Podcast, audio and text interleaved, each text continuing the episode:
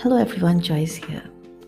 So yesterday during Mass, I was um, just, uh, yeah, some, something just struck me as I was listening to the readings um, on Our Lady, and um, yeah, so I was just thinking um, when, you know, when the angel Gabriel visited Our Lady and he said, uh, blessed, blessed are you among women, and Our Lady was not afraid, neither did she suddenly, like, you know, in the older days, the prophets, like even uh, Isaiah, when when the when the angel came and then he said, "Behold, I'm a man of unclean lips." Then I was thinking, how come Our Lady never ever said anything about being unclean?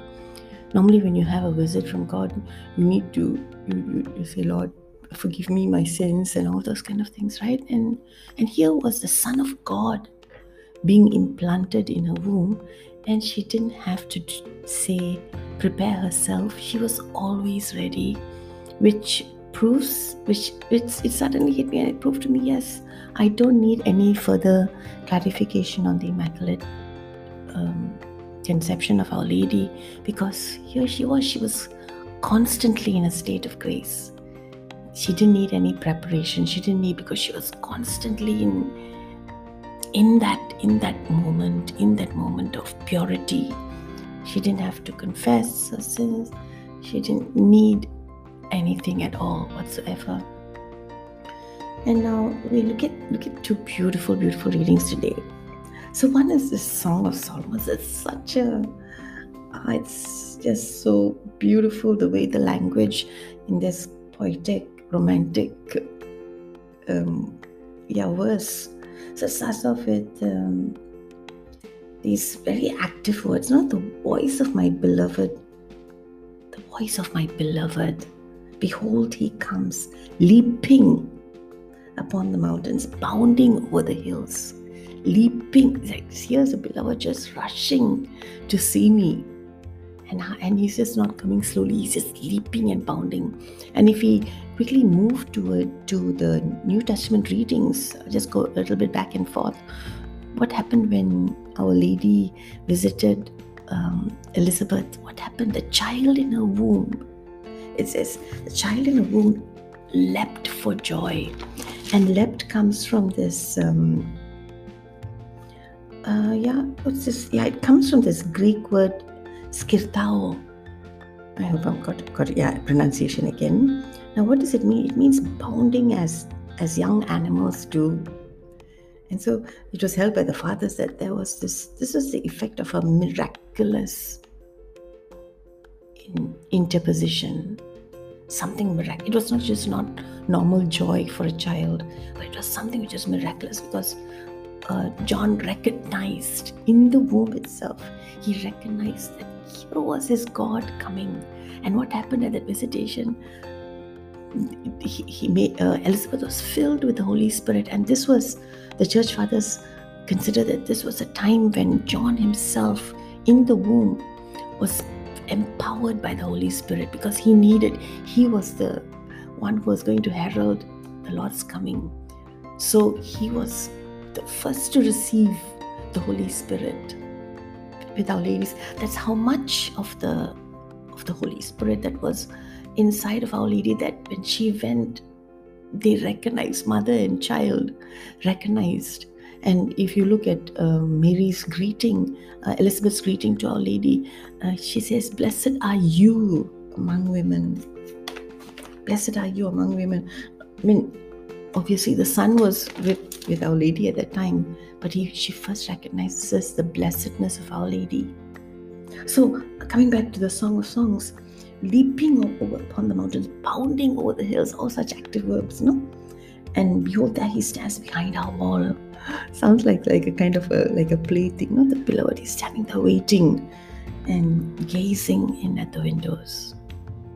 So much of longing, no? The, the, the way the gentle approach of this lover waits in expectation, that's how Jesus waits for us. Jesus waits for us. He longs for for uh, for yeah, for communion with us.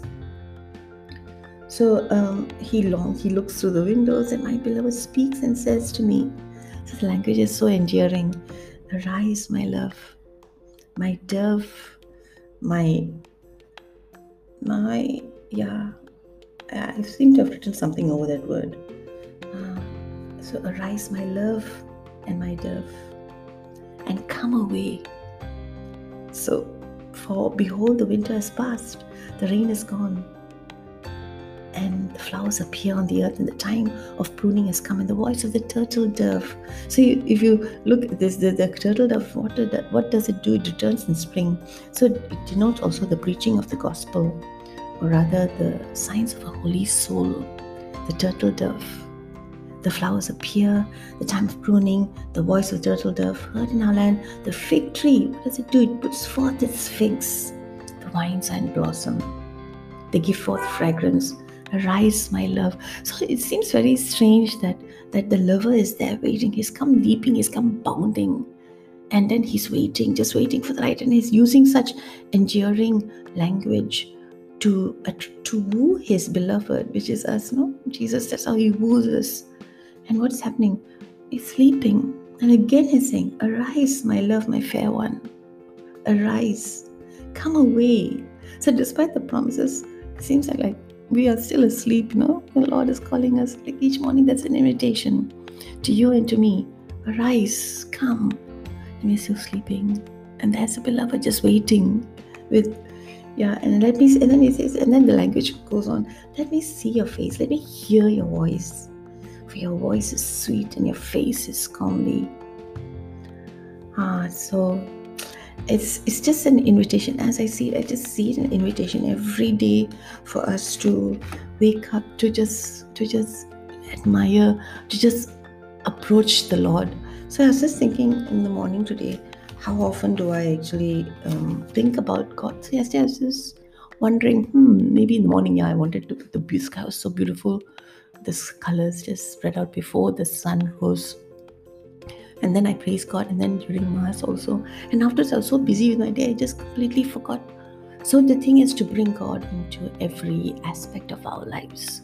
So today is a challenge for you and for me as well to, to look at, to see God in everything. That's what Saint Ignatius said. No, he says, see God in all things. So today, let's all do this. Let's all, because then we can just respond to this beautiful, beautiful invitation by Jesus. Because today he calls us with such uh, He's, he's our lover, and he's calling us today into this relationship with him. So a few more days for Christmas. So let's just, uh, despite the business, let's just respond to Jesus today. So come, Lord.